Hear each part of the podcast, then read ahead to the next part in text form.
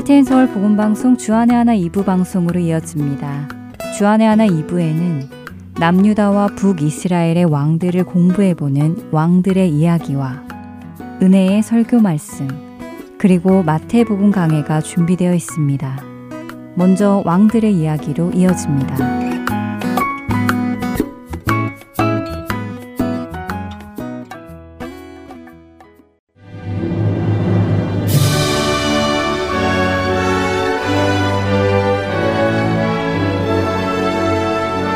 할텐 서울 복음 방송 청취자 여러분 안녕하세요. 왕들의 이야기 진행의 김민석입니다. 오늘은 열왕기하 15장 1절에서 7절과 역대하 26장에 기록된 남유다의 10대 왕 아사랴 우리에게는 우시아라는 이름으로 더 친숙한 왕에 대해 함께 살펴보겠습니다. 말씀드린 대로 우시아는 열왕기서에서는 여호와께서 그를 도우셨다라는 뜻의 아사랴로 역대기에서는 여호와는 나의 힘이시다라는 뜻의 우시아로 기록되어 있습니다. 성경이 왜 이 두 이름을 섞어서 기록했는지는 정확히 알 수 없으나 학자들에 따르면 아사랴는 아버지 아마샤와 함께 남유다를 다스리는 기간이 있었는데 그때는 아마샤라는 이름을 사용했고 아버지 사후에 단독으로 유다를 다스릴 때는 우시아라는 이름을 사용했다는 설명도 있고 아사랴가 왕인 시절에 같은 이름을 가진 아사랴 제사장이 있었기에 혼동을 막기 위해 우시아라는 이름으로 불렸다는 설명도 있습니다. 이 프로그램에서는 남유다의 왕을 중심으로 기록한 책이 역대기서임을 고려하여 역대기하 26장에 기록된 우시아라는 이름으로 부르도록 하겠습니다. 이미 말씀드린 것처럼 우시아는 남유다의 구대 왕인 아마샤의 아들입니다. 지난 두 주간 나누었던 것처럼 성경은 아마샤가 여호와 보시기에 정직히 행하였으나 그의 조상 다윗과 같지는 않았다고 평가하시지요. 그는 통치 기간 초기에는 하나님께서 율법에 명하신 대로 행하는 왕, 실수가 있었지만 하나님의 말씀에 회개하고 돌이키는 왕이었습니다. 그러나 곧 하나님의 함께 하심을 잊고 마음이 교만해져서 하나님의 말씀을 거부했던 왕이었지요. 결국 우상을 숭배하는 일로 하나님께서는 그를 대적의 손에 넘기셨고 반역자에 의해 죽임을 당했다고 지난 시간에 나누었습니다. 아버지 아마샤의 뒤를 이어 우시아는 남유다의 10대 왕에 오르는데요. 그가 왕위에 오른 나이는 16살이라고 기록합니다. 이 나이는 그가 단독 정치를 시작한 때가 아니라 아버지 아마샤와 함께 정치를 시작한 때를 의미합니다. 성경은 우시아 역시 그의 아버지 아마샤의 모든 행위대로 여호와 보시기에 정직히 행하였고 스가랴 선지자가 사는 날에 하나님을 찾았던 왕이라고 말씀하십니다. 여기서 스가랴 선지자는 우시아 통치기에 활동했던 선지자로 역대기하 24장에 나오는 하나님의 뜻을 대변했던 선지자 또는 우리에게 잘 알려진 스가랴서를 기록한 선지자 스가랴와는 다른 사람이니 혼돈하지 마시기 바랍니다. 오시아는 그의 통치 초기 선지자 스가랴가 전하는 하나님의 말씀을 들었고 하나님을 찾았으며 이로 인해 그가 여호와를 찾을 동안에 하나님께서는 그를 형통하게 하셨다고 성경은 말씀하십니다. 그러나 안타깝게도 우시아 역시 그의 조상들이 하지 않았던 것 같이 산당을 제거하지 않았고 백성이 산당에서 제사드리며 분양하는 것을 허락했습니다. 우시아가 여호와를 찾을 동안 하나님께서 형통케 하신 일들은 역대하 26장 2절과 6절에서 15절에 자세히 기록되어 있는데요. 우시아는 단독 통치를 시작하자 가장 먼저 엘롯이라는 곳을 유다의 성읍으로 재건하였습니다. 엘롯은 아카바만의 북쪽 해안으로 무역에 중요한 역할을 했던 곳입니다. 이곳을 차지하기 위해 에돔과 유다는 과거 심하게 전쟁을 하기도 했지요. 그때 유다는 이 전쟁에서 패했고 그래서 에돔이 엘롯을 차지하고 있었습니다. 그런 엘롯을 우시아가 되찾아 유다의 성읍을 세운 것입니다.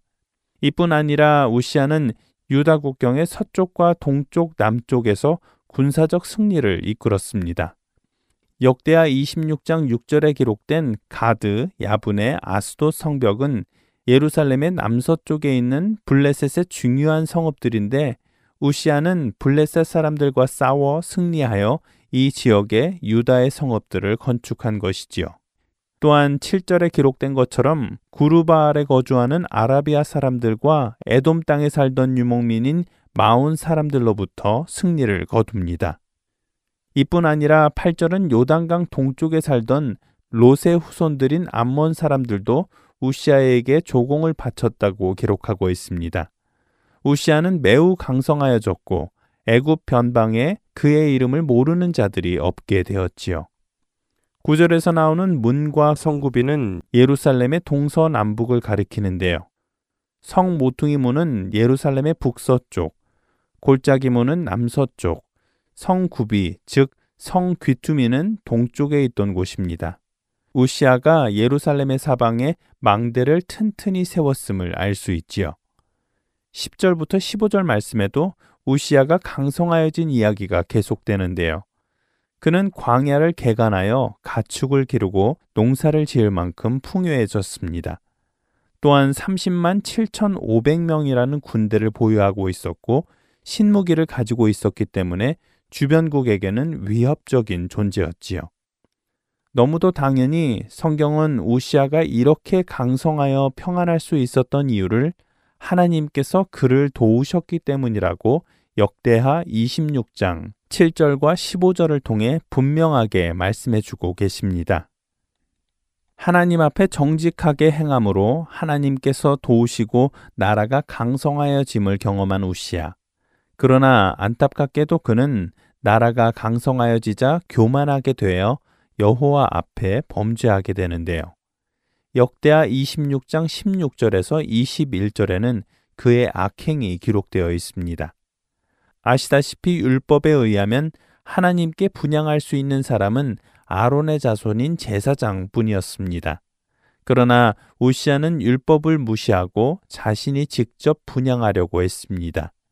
이때 동명의 대제사장이었던 아사랴가 제사장 80명을 데리고 성소에 들어가 우시아 왕을 말렸지요. 왕이 범죄하였으니 하나님께서 영광을 받지 못하실 것이라고 전했습니다. 그러나 대제사장의 말에 우시아는 잘못을 회개하기는커녕 오히려 화를 내지요. 이에 하나님께서는 우시아를 심판하십니다. 우시아는 자신이 화를 낸 제사장들 앞에서 이마에 나병이 생겼습니다. 이를 본 대제사장 아사랴와 모든 제사장들은 그를 성전에서 당장 나가라고 쫓아내는데요. 이는 율법의 나 환자는 성소에 들어갈 수 없었기 때문입니다. 오시아는 하나님께서 자신을 치신 줄 깨닫고 급히 성소를 나갑니다. 성경은 오시아가 나병을 얻고는 죽는 날까지 다시는 여호와의 성전에 들어갈 수 없었다고 기록합니다. 또한 그는 별궁에 따로 살게 되었고 왕의 모든 책무에서도 배제되었습니다. 나라는 그의 아들 요담이 대신하여 다스리기 시작하였지요. 8년 후 우시아 왕은 죽습니다. 우시아가 나병에 걸리고 죽을 때까지 그 8년의 시간을 어떻게 보냈는지에 대해서 성경은 말씀하지 않습니다. 다만 나병 환자이기 때문에 왕들의 묘실에 들어가지 못하고 왕들의 묘실 옆에 있는 묘지에 장사되었다는 기록만 있지요. 하나님 앞에 정직히 행하고 하나님을 찾았던 우시아. 하나님을 찾을 때 하나님께서 형통케 하심을 경험했던 우시아. 그러나 그는 평온하고 풍족할 때 하나님을 잊고 교만함에 넘어졌습니다. 결국 아버지 아마샤처럼 잘 하다가 끝에 가서 악을 행한 왕이 되었습니다. 우시아의 이야기가 우리에게 교훈이 되었기를 바랍니다. 왕들의 이야기 다음 시간에 다시 찾아뵙겠습니다. 안녕히 계세요.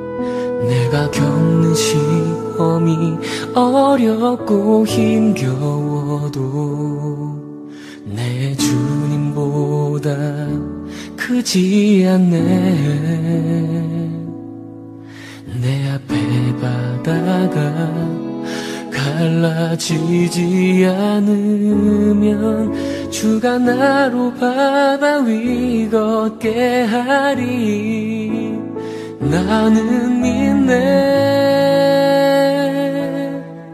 주의 능력으로 내 삶 새롭게 되리.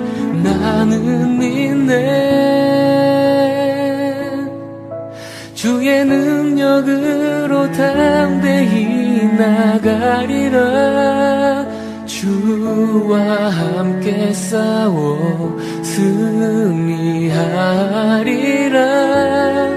날마다 믿음으로 나 살아가리.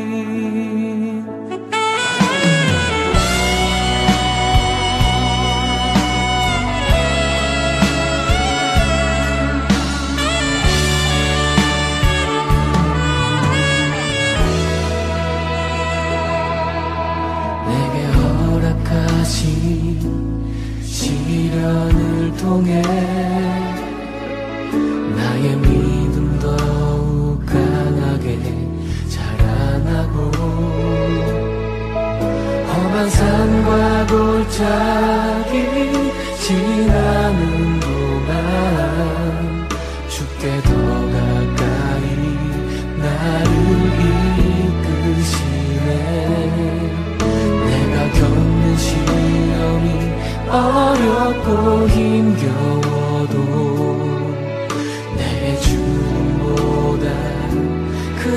미안해. 내 앞에 바다가 갈라지지 않으면 주가 나로 바다 위 걷게 하리.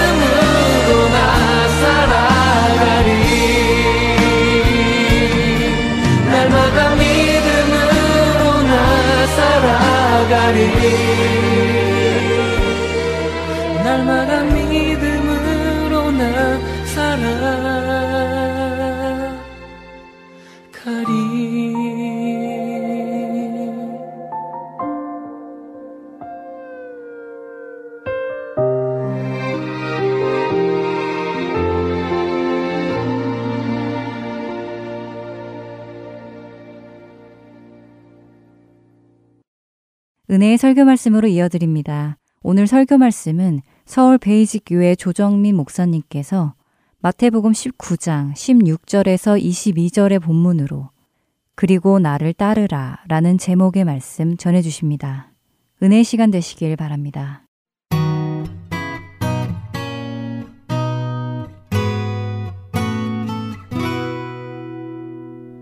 오늘 마태복음 19장 보겠습니다. 마태복음 19장 16절에서 22절까지 말씀 같이 한 목소리로 읽습니다. 시작. 어떤 사람이 죽게 와서 이르되 선생님이여 내가 무슨 선한 일을 하여야 영생을 얻으리까? 예수께서 이르시되 어찌하여 선한 일을 내게 묻느냐? 선한 일은 오직 한 분이시니라. 내가 생명에 들어가려면 계명들을 지키라. 이르되 어느 계명이오니까? 예수께서 이르시되 살인하지 말라. 간음하지 말라 도둑질하지 말라 거짓 증언하지 말라 내 부모를 공경하라 내 이웃을 내 자신과 같이 사랑하라 하신 것이니라. 그 청년이 이르되 이 모든 것을 내가 지켰사온데 아직도 무엇이 부족하니까? 예수께서 이르시되 내가 온전하고자 할진대 가서 내 소유를 팔아 가난한 자들에게 주라. 그리하면 하늘에서 보화가 내게 있으리라. 그리고 와서 나를 따르라 하시니 그 청년이 재물이 많으므로 이 말씀을 듣고 근심하여 가니라 맨. 이 말씀은 마가복음과 누가복음의 병행 동문 에, 동행하는 이 그 말씀들이 있죠. 그래서 이 여러분들이 부자 청년에 관한 얘기를 잘 들어서 아실 것입니다. 이 사람은 이 세 복음서를 종합해 보면은 우선 젊은 사람입니다.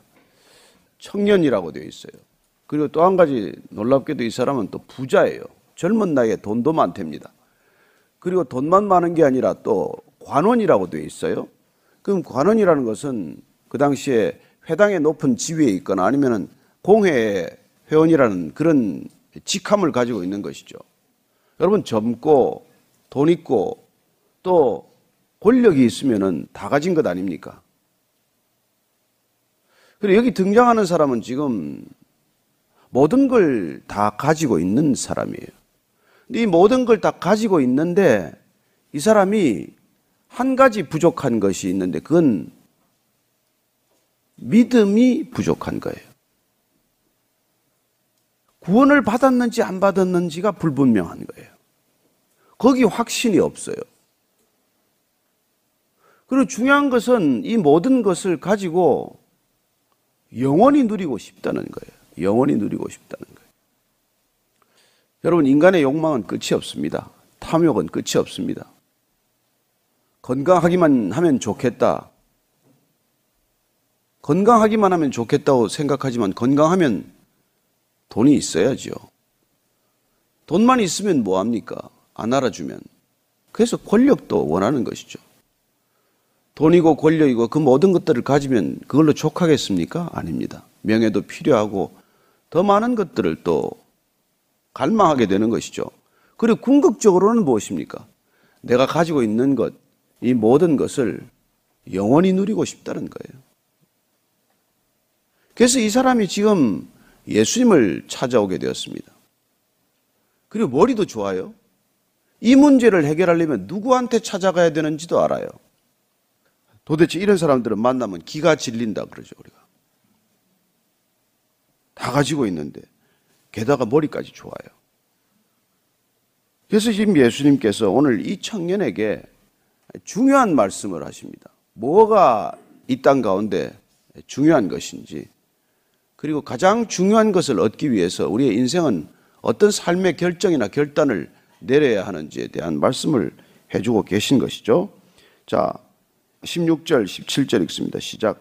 어떤 사람이 죽게 와서 이르되 선생님이여 내가 무슨 선한 일을 하여야 영생을 얻으리까? 예수께서 이르시되 어찌하여 선한 일을 내게 묻느냐? 선한 이는 오직 한 분이시니라 내가 생명에 들어가려면 계명들을 지키라. 이 사람은 지금 선한 일을 해야 영생을 얻는다고 생각하고 있습니다. 그렇습니다. 그의 지금 문제는 무슨 일을 해야 영생을 얻느냐고 하는 것입니다. 그는 지금 모든 것을 소유하고 있기 때문에 영생도 소유해야 한다고 생각합니다. 그래서 소유하기 위해서는 그가 대가를 지불해야 한다고 생각하는 것이죠. 그래서 뭘 해야, 어떤 선행을 해야 영생을 얻는 것입니까? 그리고 그는 지금 예수님께 나와서 선한 선생님이라고 부르고 있는 것을 듣게 됩니다. 선생님. 여기 보통 유대인들은 랍비라고 부르지 않습니까? 존경을 표할 때는 랍비라고 부릅니다. 랍비는 대개 주인이라는 뜻을 담고 있어요. 그래서 어떻게 보면 존칭이지만은 자기 자신을 겸손하게 낮추는 표현이에요. 그러나 이 청년은 그냥 여기서 쓴 건 랍비라고 부르지 않습니다. 그냥 디다스칼로스라고 그냥 티처예요. 선생님 이렇게 부르는 것이죠. 그는 궁금한 것을 알고 싶다는 것입니다. 질문에 대한 답을 얻고 싶다는 것입니다. 그는 예수님이 누군지는 알았지만은 아직까지 그가 마음과 목숨을 다해서 내가 따라야 할 주인, 내가 내 인생을 드려도 아깝지 않은 그런 분으로는 생각하고 있지 않다는 것을 우리가 알게 됩니다. 여러분, 호칭 하나에 다 담겨 있지 않습니까, 사실? 사람을 부르는 태도 하나에 다 담겨 있지 않습니까? 눈빛 하나가 다 말하고 있지 않습니까? 어쩌면 이토록 많은 것을 가진 청년이 뭐 겸손할래 어떻게 겸손하겠습니까? 그 나이에 모든 걸 다 가졌는데 어떻게 겸손할 수가 있겠어요? 그래서 궁금하기는 하지만 이분에 대한 소식을 듣고 이분이 누군지는 대충 듣긴 했지만 내가 그분한테 모든 존경심을 가지기에는 본인 자신이 턱없이 높은 사람이죠. 어쨌건 그는 무슨 일을 해야, 무슨 선행을 해야 영생을 얻을 수 있다는 그런 생각과 관점을 가지고 예수님께 나옵니다. 예수님께서는 선생님이라고 부른 것, 뭐 그걸 가지고 시비하는 건 아니지만 어찌하여 선한 일을 내게 묻느냐? 무슨 선한 일을 해야 영생을 얻느냐고 지금 질문한 데 대해서 왜 선한 일을 나한테 와서 묻느냐? 선한 이는 오직 한 분이시니라. 선함을 말할 수 있는 분은 딱 한 분이라는 거예요. 무엇이 선인지를 말할 수 있는 분은 오직 한 분이라고 말합니다. 내가 지금 나한테 찾아왔는데 내가 누구인지를 알고 왔느냐 말이에요. 선한 일을 답해 줄 수 있는 분은 오직 하나님 한 분이시라고 말합니다. 그렇다면 예수님께서는 뭐라고 간접적으로 말씀하시는 것이죠? 선한 일을 내가 말한다면 나는 누구라고 말씀하시는 것이죠? 간접적으로 그분은 누구인지를 드러내는 것이죠. 이 땅에 선한 분은 딱 한 분이다. 저는 예수님께서 이 대답을 통해서 이미 그분이 누구인지를 얘기해 주고 있다는 것을 우리가 알게 됩니다.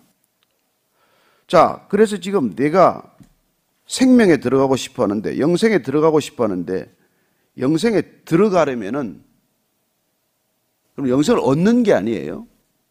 영생에 지금 들어가는 겁니다. 그럼 영생이란 무엇인데 들어가는 겁니까? 영생은 하나님 나라예요. 소유할 수 있는 개념이 아니라 그 영생에 들어가야 하는데 들어가려면 계명들을 지키라고 말합니다. 하나님 나라에 들어가는 것, 하나님 나라에 우리가 살아가는 것은 하나님이 우리에게 주신 계명을 지키는 삶이다. 계명을 지켜야 들어가는 게 아닙니다. 들어가려면 계명을 지키는 삶의 연장선상에 있어야 한다는 것이고 계명은 무엇입니까? 십계명을 이미 말하는 것이죠. 하나님께서 하나님과 하나님의 백성들이 관계 맺는 방식에 대해서 말씀을 해 주셨습니다. 어떻게 우리가 하나님과 관계를 맺어야 합니까? 시내산에 내려오신 하나님, 강림하신 하나님과 이스라엘 백성들은 어떻게 관계를 맺어야 합니까? 나 이외에 다른 신을 두지 말아야 합니다. 그 이름을 망령되이 일컬어서는 안 됩니다. 그리고 형상으로 만들어서도 안 됩니다. 그리고 안식을 지켜야 합니다. 이게 하나님과의 관계 맺는 방식이고 하나님의 백성들이 하나님의 백성과 수평적 관계를 유지하는 건 뭡니까? 살인하지 말라, 간음하지 말라, 도적질하지 말라, 거짓말하지 말라, 이웃의 것을 탐하지 말라. 그 앞에 뭐가 하나 있죠? 그 하나님의 백성과 하나님과 하나님 백성들이 관계 맺는 방식 그리고 수평적인 하나님의 사람들끼리 관계 맺는 방식의 고리가 뭡니까? 내 부모를 공경하라예요. 부모가 그 가운데 고리로 들어가 있어요. 그래서 여러분 하나님을 만나서 하나님을 누리는 사람은 수평적인 관계로 들어가기 전에 그 고리의 연결에 우리가 주목해야 한다는 것이죠. 근데 예수님께서 뜻밖의 이 청년에게 지금 그 말씀 계명을 지켜야 한다는 말씀에 순서가 지금 바뀌어 있어요. 자, 한번 보십시다. 18절 있습니다. 시작. 이르되 어느 계명이오니까 예수께서 이르시되 살인하지 말라 간음하지 말라 도둑질하지 말라 거짓 증언하지 말라 내 부모를 공경하라 내 이웃을 자신과 같이 사랑하라 하신 것이니라. 계명의 순서를 조금 뒤집어 놨어요. 그리고 마지막에 10번, 10번째 계명도 내 이웃을 내 자신과 같이 사랑하라는 통합된 계명으로 이걸 묶어 놨어요. 예수님께서 계명을 모르시겠습니까? 계명의 주인이신데 계명을 어떻게 모르실 수 있습니까? 그러나 지금 이 청년에게 어쩌면 의도적으로 계명의 순서도 바꿔놓고 그리고 마지막에 뭉뚱그려서 계명의 본질에 관한 말씀을 하나 짚어주고 계신 것을 듣습니다. 내 이웃을 내 자신과 같이 사랑하라. 이 계명에 대한 어떻게 보면 종합적인 메시지를 하나 담아서 정리를 해 주셨더니 그 청년이 이르되 이 모든 것을 내가 지켜 싸운데 아직도 무엇이 부족하니까. 근데 이 청년은 이 계명을 내가 다 지켰다고 말합니다. 예수님께서 산상수훈에서 말씀하신 걸 못 들었던 모양이죠. 살인하지 말라. 그러나 내가 형제를 나가라고 비난했다면 너는 이미 살인한 것이니라. 간음하지 말라. 그러나 내가 내 마음속에 이미 음욕을 품었다면 간음한 것이니라. 그 말씀은 못 들은 모양이에요. 내가 다, 다 지켰다라고 지금 얘기하고 있습니다. 계명을 다 지켰다. 이 놀라운 선언 아닙니까? 그는 그만큼 열심도 있었어요. 실제로 계명을 지키기 위해서 그는 몸부림쳤을 것입니다. 어떻게 하면 내가 이 계명을 다 지키느냐? 그리고 이 계명을 지킴으로 사람들로부터 비난받지 않느냐 하는 데 대해서 나름대로 얼마나 많은 노력을 기울였겠어요. 다 지켰다고 말합니다. 그런데 내게 무엇이 부족하냐는 거예요. 신기하죠? 여러분 계명을 다 지켰는데 안심이 안 되는 거예요. 하라는 걸 다 했는데 마음에 확신이 없는 거예요. 여러분 우리가 이런 신앙의 길을 많이 걷지 않습니까? 교회가 하라는 걸 다 해요. 헌금하라면 헌금도 하고 주일 지키라면 주일도 지키고 성경 읽으라면 성경도 읽고 무슨 뭐 훈련 받으라면 훈련도 받고 아우리치 갔다 오면 아우리치도 갔다 오는데 뭔가 빠진 것 같아. 그래도 마음이 편치 않아. 새벽 예배도 나오고 기도도 하고 뭘 하라는 건 다 하는데 마음에 분명한 확신이 없어요. 혹시 이 자리에도 그런 분 안 계십니까?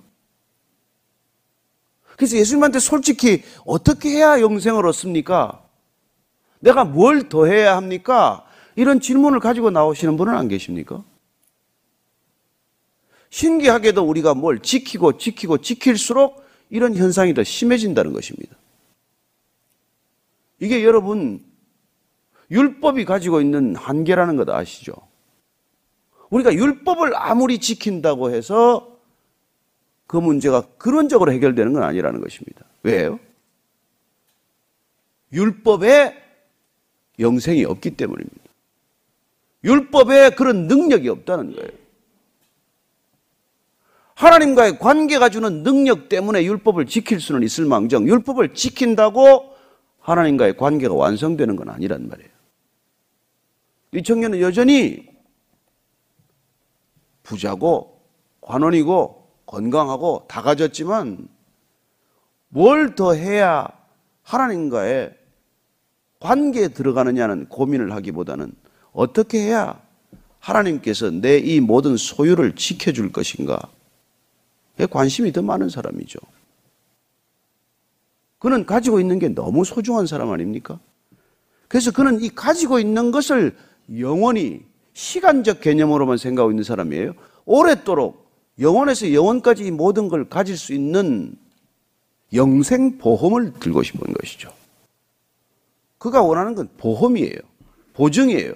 내가 지금 누리고 있는 걸 넌 영원히 누릴 수 있을 거야. 라는 보증을 얻고 싶은 것이죠. 예수님께서 그걸 지금 알고 계십니다. 그래서 이 청년에게 이렇게 대답합니다. 21절 말씀입니다. 시작. 예수께서 이르시되 내가 온전하고자 할진대. 가서 내 소유를 팔아 가난한 자들에게 주라. 그리하면 하늘에서 보화가 내게 있으리라. 그리고 와서 나를 따르라. 이 청년은 완벽주의자예요. 그건 실수하고 싶지 않습니다. 적어도 계율을 지키는데 계명을 지키는데 그는 흐트러지고 싶지 않아요. 누구보다도 어쩌면 사도 바울처럼 바울이 되기 전 사울처럼 그렇게 이 청년도 열심을 다했겠죠. 예수님께서 그 완벽주의적 성격을 다 들여다보시고 네가 퍼펙트 하고 싶으냐? 완전하고 싶으냐? 자, 그러면 내가 완전히 그 계명을 지키고자 한다면 내 소유를 다 팔아서 내가 가진 것을 다 팔아서 가난한 자들에게 다 나눠 주라. 그리고 나를 따르라는 거예요. 그리고 나를 따르라는 건 뭐죠? 그리고 하나님 나라에 들어가라는 것이죠. 그리고 영생에 들어가라는 것입니다. 자, 영생에 대한 이야기를 우리가 자꾸 오늘 하게 되는데 영생 한번 다시 한번 보십시다. 자, 요한복음 5장 39절 한번 찾아보십시다. 요한복음 5장 39절. 이 영생에 대한 이 분명한 생각이 정리가 안 되면 구원이 늘 흔들리게 됩니다. 자, 요한복음 5장 39절 시작. 너희가 성경에서 영생을 얻는 줄 생각하고 성경을 연구하거니와 이 성경이 곧 내게 대하여 증언하는 것이니라. 성경에서 영생을 얻고자 그렇게 연구를 하지만 이 성경은 나를 대해서 증거하는 것이라고 말합니다. 그럼 영생을 얻고자 한다면 이 성경을 읽을 때 누구를 발견해야 한다는 얘기입니까? 예수님을 발견해야 한다는 얘기죠.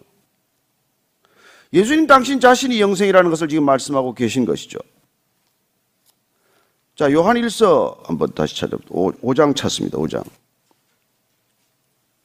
5장 11절, 12절 한번 읽겠습니다. 요한 1서 5장 11절, 12절. 시작. 또 증거는 이것이니 하나님이 우리에게 영생을 주신 것과 이 생명이 그의 아들 안에 있는 그것이니라. 아들이 있는 자에게는 생명이 있고 하나님의 아들이 없는 자에게는 생명이 없느니라. 영생이 누구한테 있다고요? 예수님 안에 있다는 것입니다. 예수님 안에. 그래서 예수님께서는 직접 이렇게 말씀하십니다. 요한복음 17장 한 번 더 찾겠습니다. 요한복음 17장 3절. 오늘 이 영생에 대한 마지막 결론을 우리가 분명히 알고 우리 신앙에 종지부를 찍어야 합니다. 17장 3절에 있을 때 시작 영생은 곧 유일하신 참 하나님과 그가 보내신 자 예수 그리스도를 아는 것이니이다. 예수님이 영생이기 때문에 예수님과 관계를 영생이라고 한다는 것입니다. 하나님이 영생이시기 때문에 하나님과의 관계가 관계에 들어가는 것이 영생이라는 것입니다. 그러니까 여러분들이 영원히 사는 것, 오래 사는 것을 영생이라고 생각하고 계셨다면 착각이라는 거죠. 영생이란 생명을 초월하는 것을 말해요. 육신의 생명을. 하나님과의 관계에 들어간다는 것은 이 시간과 공간적 제약에서 벗어나는 것을 뜻하고 그런 관계로 들어가는 것은 어떻게 보면 시간 정지 상태로 들어가는 거예요. 아니, 시간이 없는데 뭐. 우리가 이 땅에서 살아가는 것처럼 24시간이 365일이 지속되는 이게 100년이 아니라 500년, 1000년 되었으면 좋겠다는 개념이 아니라 시간을 초월하는 관계로 들어간다는 거예요. 그 영생이란 뭐라고요? 하나님과의 관계란 말이에요. 하나님과의 관계가 있으십니까? 예수님과 관계가 있으십니까? 성령님 내 안에 계십니까? 그러면 우리는 영생을 지금 누리고 있는 거란 말이에요. 영생에 들어간 거란 말이에요. 그래서 예수님께서 죽음을 보지 않을 것이라고 말씀하시는 거예요. 이게 관계가 좀 더 쉽게 설명을 하면은 우리가 이 스위치를 켜면 불이 들어오지 않습니까? 여러분 이 불이 어떻게 전기가 어떻게 생산되는지 아십니까? 잘 모르잖아요. 원자력 발전소에서도 여기 전기가 여기 와서 스위치 하나 켜면 되는 것 아니에요. 그 여러분들이 이 불이라는 걸 영원히 누리는 것은 스위치라는 것을 하나 올리면 된다는 걸 아는 것 아니에요. 여러분이 아는 것 말고 이 불을 누리는 수 있는 방법이 뭐예요? 방에 들어오면 스위치 하나 누, 켜면 불이 온다는 걸 아는 것. 여러분들이 이 전기에 대해서 다 모르더라도 이 전기를 누릴 수 있는 것, 전기와의 관계에 들어갈 수 있는 건 그 스위치 하나 올리는 걸 아는 것밖에 더 있습니까? 우리가 예수님이 누군지를 아는 것, 그분을 다 모르지만 그분이 나하고 관계를 맺으면 내가 영생을 누릴 수 있다는 게 조금, 조금 이해가 되십니까? 예수님께서 그래서 나를 따르라 그러는 거예요. 왜냐하면 이 친구 보고 지금 너 가진 거 다 팔아라. 그리고 나를 따르라는 거예요. 이 친구는 뭐예요? 이걸 다 가지고 한번 따라가고 싶어요. 그분을 따라가서 구원을 받고 싶고 영생을 누리고 싶은 거예요. 근데 여러분, 이 많은 걸 가지고 어떻게 따라갑니까? 여러분, 멀리 가려면 짐을 줄여야 합니다. 영생으로 들어가려면 소유를 떨어버려야 돼요. 그래서 이걸 가지고는 못 들어가는 거예요. 그래서 나중에 예수님께서 제자들에게 뭐라고 설명해 주십니까? 부자가 하나님 나라에 들어가는 것은 낙타가 바늘 귀에 들어가는 것보다 어렵다라고 말씀하시죠. 여러분 낙타가 그 당시에 예수님 살던 동네에서는 제일 큰 짐승입니다. 코끼리 있었으면 코끼리라고 말했을 거예요. 낙타가 제일 큰 짐승이었어요 그 당시에. 바늘 귀를 뭐, 뭐 예루살렘에 바늘 문이 있었다고 그 그거는 그건 아닙니다. 예수님 당시에는 바늘 그 귀라는 문은 없었어요. 나중에 예루살렘 새로 만들 때 만든 문이지 예수님께서 뭐 바늘 문에 들어가는 얘기를 하는 게 아닙니다. 그냥 바늘 실매서 쓰는 바늘에 그 귀에 들어가는 것보다도 더 어렵다는 거예요. 왜요? 하나님께 나아가는 관계는 모든 것과 모든 것이 맺어져야 하는 관계인데 소유라는 담을 가지고는 못 나간다는 거예요. 그래서 그걸 다 버리라는 거예요.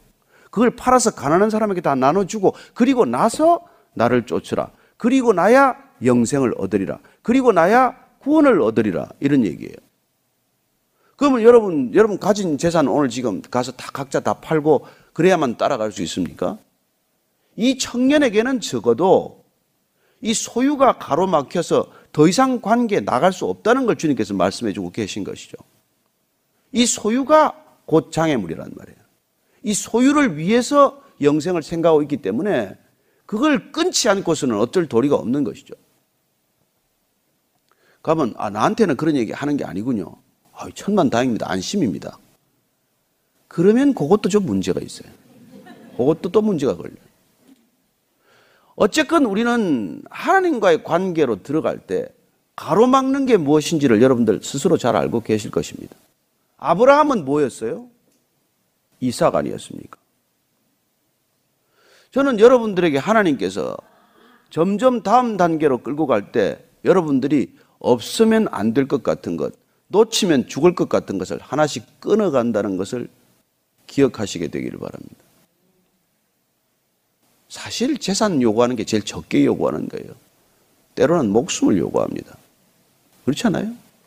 여러분 재산 다 팔아서 주라는 게 쉽습니까? 이삭을 내놓으라는 게 쉽습니까? 어느 게 쉬워요? 문제는 우리가 하나님보다 더 중요한 것을 가지고 하나님을 쫓으려고 하는 게 문제라는 것 아닙니까? 우리 인생에 하나님보다 더 중요한 것을 그걸 붙들고 하나님을 따라갈 수는 없다는 것입니다.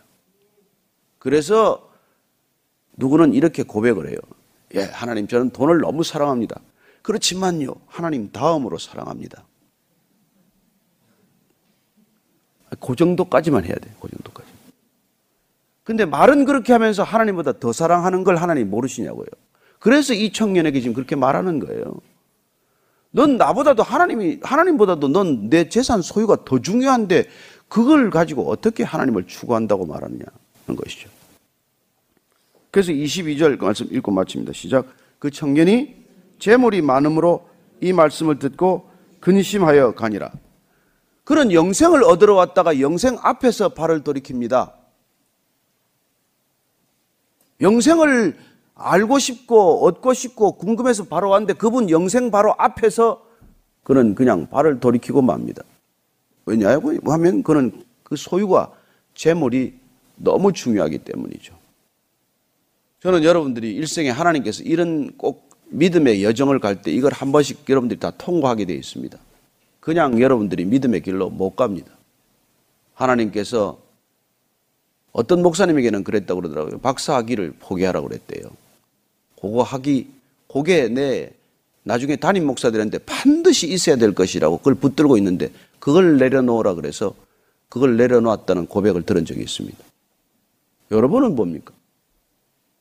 제 경우는 사람의 인정이었어요. 사람으로부터, 모든 사람으로부터 인정받고 싶은 욕구를 내려놓으라고 하셨습니다. 그렇습니다. 여러분에게 한 가지씩 요구하는 게 있을 거예요. 여러분은 잘 알고 계실 것입니다. 근데 그걸 내려놓으라는데 그걸 위해서 기도를 하고 있으면 기도가 막혔다. 이렇게 말합니다.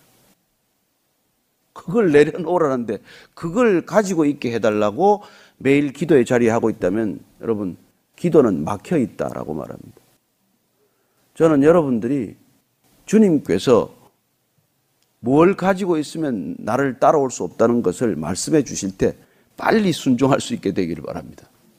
그걸 빨리 내려놓고 나면 그렇게 홀가분할 수가 없습니다. 그걸 여러분들이 떨어뜨리고서 다 깨지는 걸 보고 나면 속이 후련합니다. 더 이상 들고 있을 게 없습니다. 그러면 따라가는 발걸음이 날아갈 듯 가벼울 것입니다. 주님과 동행하는 것이 날마다 큰 기쁨이 될 것입니다. 이걸 들고 가기 위해서 주님을 따라가면 기쁨도 없고 힘만 들고 되는 일도 없고 아무것도 나아지지 않습니다. 평생을 다녀도 헛수고입니다. 저는 오늘 이 청소년이 여기서 사라지고 나서 다시 등장하지 않아요. 부자로 죽었을 수도 있고 뭐 그 재물 다 탕진하고 죽었을 수도 있겠지만 그는 더 이상 등장하지 않습니다. 그러나 그것을 내려놓았던 제자들은 영원히 기억되는 그래서 영원한 관계 속에 영생을 우리에게 보여주는 존재가 된 것이죠. 어느 길을 택하시겠습니까? 오늘 그 결단을 분명히 내리고 이 자리를 떠날 수 있게 되기를 바랍니다. 하나님께서 내려놓으라고 말씀하실 때 내려놓는 것이 지혜입니다. 하나님께서 그걸 내려놓으라고 할 때 그걸 내려놓는 게 용기입니다. 저는 그런 담대함이 저와 여러분에게 있기를 축복합니다. 오늘 기도할 때, 예, 주님, 내려놓았습니다. 하고 슬그머니 또 갖고 가지 않게 되기를 축복합니다. 내 자신을 속일 수는 있어도 하나님은 속지 않습니다. 오늘 기도할 때 주님께 그 부분 정직하게 한번 아뢰고 이 자리를 떠나는 저와 여러분 되기를 바랍니다. 같이 기도하시겠습니다. 하나님 아버지, 사실은 다 하나씩 가지고 있습니다. 그게 돈이건, 그게 권력이건, 그게 인기건, 명예건, 학위건, 무엇이건, 주님, 이것만은 꼭 있어야 되겠습니다 하는 것, 주님 앞에서는 아무것도 소용없는 것임을 깨닫게 하셨사오니 주님 한 분이면 족합니다. 주님만을 구하게 하여 주옵소서.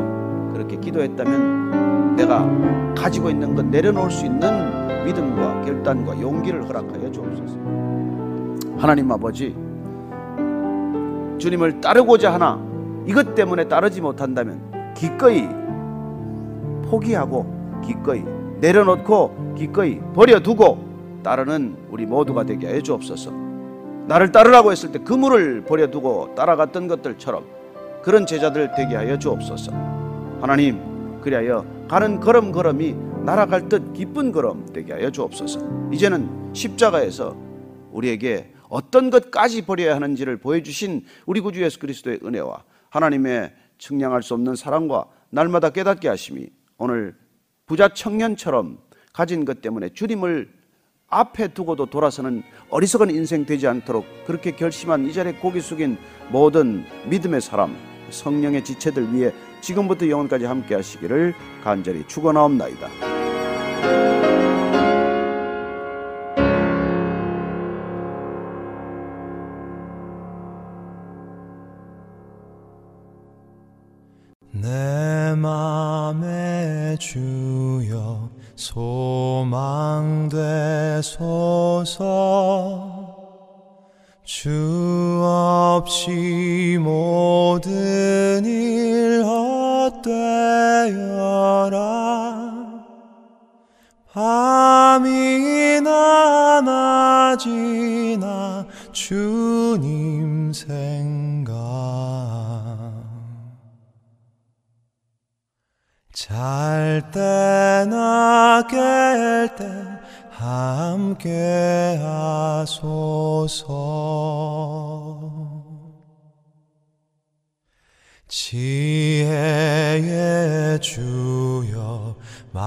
말씀으로서 언제나 내 안에 계십소서. 주는 내 아버지 나는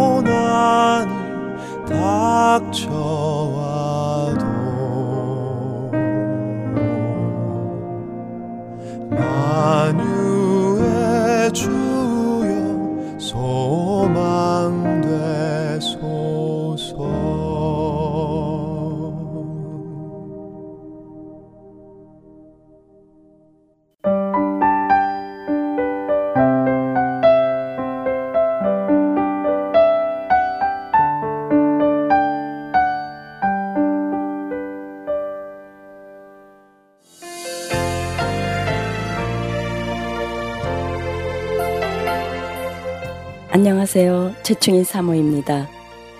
믿지 않는 자에게 복음을 믿는 자에게는 영적 성장을 위하여 매주 예수 그리스도의 복음을 CD에 담아 전하는 하트앤서울 복음 방송. 이 귀한 사역에 여러분의 동역이 필요합니다. 사역자들을 위한 기도와 CD 제작과 우편 배달을 위한 후원, 그리고 방송으로 CD 배치로 여러분들의 동역의 손길이 필요합니다. 영혼을 살리고 세우는 이 귀한 사역을 함께 해주세요. 믿진 않은 자에게는 복음을 믿는 자에게는 영적 성자율 여기는 하여튼 서울 복음 방송입니다.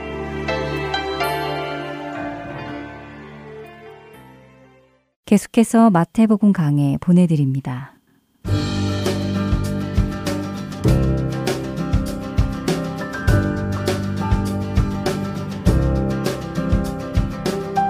하트앤 서울 복음 방송 애청자 여러분 안녕하세요. 마태복음 강의 김태정 목사입니다. 오늘은 마태복음 6장에 기록된 말씀 중에서 구제, 기도, 금식 이 세 가지 내용에 대해서 생각해 보려고 합니다. 1절의 내용을 살펴보면 예수님께서는 단지 사람들에게 보이기 위해서 의로운 일을 하지 말라고 하셨습니다. 여기에서 이야기하는 의로운 일은 구제와 기도와 금식인데 이 세 가지는 유대인들의 경건 생활에서 가장 기본을 이루는 요소이며 이를 통해서 자신의 삶을 영적으로 하나님께 드린다고 생각했습니다. 신명기 6장 5절에 기록된 너는 마음을 다하고 뜻을 다하고 힘을 다하여 내 하나님 여호와를 사랑하라는 내용에서 마음을 다하는 것은 기도를, 뜻을 다한다는 것은 금식을, 힘을 다한다는 것은 구제를 통해서 이룬다고 이해하기도 하였습니다. 그런데 한 가지 생각해 볼 것은 지난주 살펴본 5장에서 예수님은 우리가 세상의 빛과 소금이라고 말씀하셨고 우리의 삶을 통해 세상에 하나님의 영광을 드러내라고 하셨지만 오늘 본문은 의로워 보이는 일을 다른 사람들이 모르게 도리어 감추라고 말씀하십니다. 그런데 남들이 우리가 행하는 의를 볼 수 없다면 어떻게 하나님의 영광을 드러낼 수 있을까요? 과연 예수님께서는 어떤 의도로 이 말씀을 하신 것인지 함께 살펴보도록 하겠습니다. 먼저 2절에서 4절까지는 구제에 대해 기록되어 있습니다.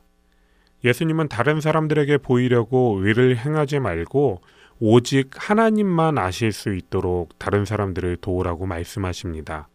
그런데 여기에서 다른 사람들에게 자랑하기 위해 의를 행하는 위선자의 모습이 나타나는데 그 모습이 좀 재밌습니다. 2절에는 사람에게서 영광을 받으려고 회당과 거리에서 하는 것 같이 너희 앞에 나팔을 불지 말라고 기록되어 있는데 여러분 어떠신가요? 정말 자기가 다른 사람을 돕는다는 것을 자랑하기 위해서 사람들이 다 알 수 있도록 나팔을 부는 사람이 있을까요? 여기서 나팔을 부는 것에 대해 학자들은 네 가지 정도의 의견을 제시합니다. 먼저 첫 번째는 문자 그대로 다른 이들을 도울 때 사람들의 관심을 끌기 위해 나팔을 불었다는 설이 있으며 금식 기간에 재앙을 피하기 위해 자선 행위를 할 때마다 나팔을 불었던 것을 의미한다고 말하기도 합니다. 또 구제헌금을 위한 헌금함의 모양이 나팔 모양과 같다는 의견도 있으며 자랑하는 그 자체를 과장법으로 표현하고 있다는 내용도 있습니다. 하지만 나팔을 분다는 것의 유래가 어떠하든지 중요한 것은 자신의 의를 나타나기 위해선 구제하는 행위를 멈추라고 예수님께서 말씀하신다는 것입니다. 사실 보다 정확히 말하면 구제 행위 자체를 멈추는 것이 아니라 다른 사람을 의식하면서 구제하지 말라는 말씀입니다. 구제 행위는 긍휼의 마음이 기본입니다. 지난번 팔복의 내용을 함께 살펴본 바와 같이 긍휼의 다른 이름은 공감인데 다른 사람들이 알기를 원하면서 구제 행위를 하는 것은 하나님의 마음도 도움이 필요한 이의 마음도 제대로 공감하지 못하는 자기 자랑이 되어버리고 맙니다.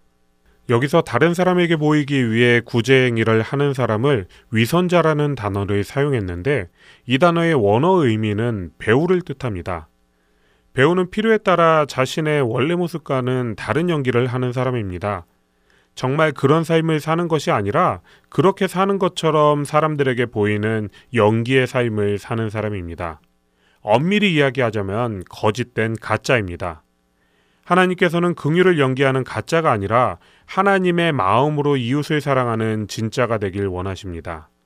그리고 진짜는 다른 사람들이 알기를 오히려 꺼려하며 오직 하나님과의 비밀로 간직하려는 사람입니다. 이러한 구제만 하나님께서 인정하시고 갚아주신다고 사절에서 말씀하십니다. 우리는 우리도 모르는 사이에 가짜 연기를 할 수 있습니다.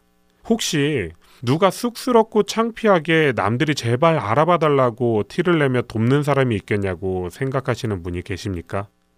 하지만 만일 내가 은밀하게 도운 그 사람이 도와준 공도 모르고 나를 반대하거나 비방할 때 본전 생각이 난다면 이것은 나팔을 분 위선자와 다르지 않은 마음입니다. 겉으로 표현하지는 않았지만 오직 하나님만을 의식한 것이 아니라 사람에게 인정받는 것을 함께 의식하고 있기 때문입니다. 우리는 세상과 하나님 중 오직 하나만을 선택할 수 있습니다. 예수님은 24절에서 한 사람이 두 주인을 섬기지 못한다고 말씀하셨으며 2절에는 위선자들은 그들이 받을 상을 이미 받았다고 기록되어 있기 때문입니다. 세상에서 인정받으며 이 땅에서의 명예가 더 중요하다고 생각하신다면 마음껏 표현하고 다니셔도 됩니다. 그러나 천국의 소망을 두고 예수로 살아가는 사람들이라면 오직 나와 내 집은 여호와를 섬기겠노라라고 고백한 여호수아의 고백처럼 살아가야 하고 그렇게 살 수밖에 없습니다. 은밀한 중에 보시는 아버지께서 반드시 갚아주십니다. 두 번째로 예수님은 5절에서 15절을 통해 기도에 대해 말씀하십니다. 이번에도 예수님은 회당과 큰 거리 어귀에서 기도하는 사람의 모습을 경계하시면서 오히려 골방에 들어가서 은밀하게 기도하라고 말씀하십니다. 솔직히 유대인들은 하나님의 선택된 민족이라고 자부하기 때문에 공개적으로 기도하는 것이 사회적으로 자랑할 수 있는 일이었지만 우리는 다른 사람들이 다 보고 있는 마트 앞이나 길거리에서 기도를 해야 한다면 등에서 땀부터 흐를 분들이 훨씬 더 많을 것이라고 생각합니다. 그래서 남들에게 자랑하기 위해서 기도하는 문제는 우리와 상관이 없다고 생각하시는 분들도 계실 것입니다. 하지만 상황이 교회 안에서의 일이라고 하면 조금 달라질 것입니다. 혹시라도 기도를 다른 사람들과의 경쟁이라고 생각해 보신 분은 없으신가요? 내가 제일 오래 기도해야 되는데 저 사람은 언제 끝나고 나가지? 마치 기도를 제일 오랫동안 한 사람이 기도왕이 된 것처럼 다른 사람의 시선을 의식하지는 않습니까? 특별한 절기가 되면 예배의 대표 기도는 당연히 내가 해야 한다는 마음은 없으십니까? 단지 지금의 현실이 유대인들의 문화와 다를 뿐이지 상황이 같다면 우리의 위선 또한 장담할 수 없습니다. 본문 7절에는 또 기도할 때 이방인과 같이 중언부언하지 말라. 그들은 말을 많이 하여야 들으실 줄 생각하느니라라고 하시며 온전한 기도에 대해 더욱 설명해 주십니다. 먼저 중언부언한다는 것은 같은 말을 계속하여 반복하는 것입니다. 당시 이방인들의 문화에서는 그들의 신에게 같은 말을 계속 되풀이하여 기도하면 그들의 신이 응답한다고 생각했습니다. 실제로 엘리야와 바알 선지자의 결투가 벌어진 열왕기상 18장 26절과 29절의 내용을 살펴보면 이 내용을 확인할 수 있습니다. 26절 그들이 받은 송아지를 가져다가 잡고 아침부터 낮까지 바알의 이름을 불러 이르되 바알이여 우리에게 응답하소서 하나 아무 소리도 없고 아무 응답하는 자도 없으므로 그들이 그 쌓은 재단 주위에서 뛰놀더라.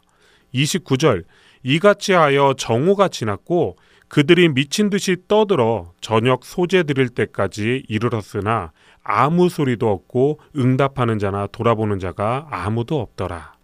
바알 선지자들은 아침부터 저녁까지 계속하여 기도했다고 기록되어 있습니다. 하지만 기도는 하나님과의 대화이지 어떤 의식이 아니며 예수님께서는 이렇게 기도하지 말라고 하십니다. 우리가 하나님과 대화할 때 무슨 발전기의 시동이라도 거는 것처럼 시간이 필요하다고 생각하십니까? 8절에서 예수님은 단호하게 말씀하십니다. 그러므로 그들을 본받지 말라. 구하기 전에 너희에게 있어야 할 것을 하나님 너희 아버지께서 아시느니라. 하나님의 이름을 길게 부를 필요도 많은 시간 동안 주문하듯이 이야기할 필요도 없습니다. 만약 여러분들이 자녀들과 대화할 때 그들이 필요한 것만 계속 그리고 길게 이야기한다면 어떤 생각이 들겠습니까? 하나님도 마찬가지입니다. 하나님은 기도를 통해 우리와 대화하고 싶어 하시는데 하나님의 마음은 어떠신지, 오늘 내가 하나님과의 관계 속에서 어떤 것을 느끼고 있는지에 대한 정상적인 대화는 하나도 없이 그저 원하는 것만으로 가득 차 있다면 그것은 대화가 아니라 일방적인 요구입니다. 또 그 긴 시간 동안 바알이여 우리에게 응답하소서라고 계속하여 주문을 외우듯이 말하는 것이 이방인들의 기도하는 모습이었습니다. 같은 말을 계속하여 혀가 꼬이고 정신이 몽롱해지고 마치 황홀경을 느끼는 듯한 기분을 신이 응답하는 것이라고 여겼다고 학자들은 설명하기도 합니다. 이것은 방언 연습이라고 이야기하며 같은 단어를 반복하여 마치 방언을 받은 것이라고 이야기하는 것과도 관련이 있습니다. 초대교회 성도들이 오순절에 모여서 열심히 기도했을 때 그들이 방언을 받게 된 것은 성령님의 역사하심이었지 방언 연습을 통해 하게 된 것이 아님을 기억해야 합니다. 혀가 꼬이며 황홀경을 느끼는 것은 결코 방언이 아닙니다. 성령님께서는 각 지역에 흩어져 있던 경건한 유대인들을 향해 예수 그리스도라는 복음을 전하기 위한 분명한 목적으로 각 민족의 언어를 제자들에게 주셨고 이것이 방언이라는 사실을 우리는 기억해야 할 것입니다. 온전한 기도는 마음에 있는 하나님과의 대화입니다. 머릿속에는 다른 생각으로 가득 차 있지만 입으로는 기도가 너무도 익숙해진 주문처럼 생각하지 않아도 저절로 흘러나오고 있지는 않습니까? 예수님께서 가르쳐 주신 주기도문을 따라 드린다고 해도 우리의 마음과 생각이 담겨져 있지 않고 주문처럼 주기도문이 흘러나온다면 그것은 진짜 기도가 아닙니다. 하나님과의 진정한 대화를 통해 나의 생각을 하나님께 맞추어 가는 것이 진짜 기도입니다. 예수님께서 가르쳐 주신 기도가 나의 만족이 아니라 하나님의 이름이 거룩히 여겨지고 그의 나라가 임하며 뜻이 하늘에서와 같이 이 땅에서 이루어지는 고백이라는 사실을 기억해야 합니다. 마지막으로 16절에서 18절까지 예수님은 금식에 대해 말씀하십니다. 여기에서도 예수님께서는 남에게 보이려고 외식하는 자의 금식에 대해 경고하십니다. 구약 시대에는 주로 회개의 의미로 금식이 등장했습니다. 이스라엘 온 백성의 죄를 회개하는 대속죄일에 나라가 전쟁 등의 어려운 상황을 맞이한 때에 혹은 자신이 저지른 큰 죄가 있을 때 이스라엘 민족들은 금식을 통해 회개했습니다. 처한 상황은 각각 달랐지만 거룩하신 하나님께서 그들 가운데 함께 하시기 위해서는 가장 먼저 회개가 이루어져야 했기 때문입니다. 신약 시대에는 주어진 사명을 감당하기 위해 준비되는 과정에서 주로 금식이 등장했습니다. 예수님께서는 공생애를 시작하시기 전에 금식하셨고 요한의 제자들도 경건의 훈련으로 금식했습니다. 또한 예수님은 그의 제자들이 신랑을 빼앗긴 후에 금식할 것이라고 말씀하셨는데 이것은 단지 예수님을 잃은 슬픔 때문이라고 생각할 수도 있지만 예수님께서 주신 사명에 그들의 삶을 온전히 헌신하기 위해 금식하는 것이라고 생각하는 것이 더욱 타당하다고 이해되고 있습니다. 이를 통해 볼 때 성경에서는 회개와 준비를 위해서 금식이 이루어졌으며 회개와 준비는 각각 다른 목적처럼 보이지만 두 가지 모두 우리 삶의 주권자는 오직 하나님 한 분이시라는 믿음의 고백에서 출발합니다.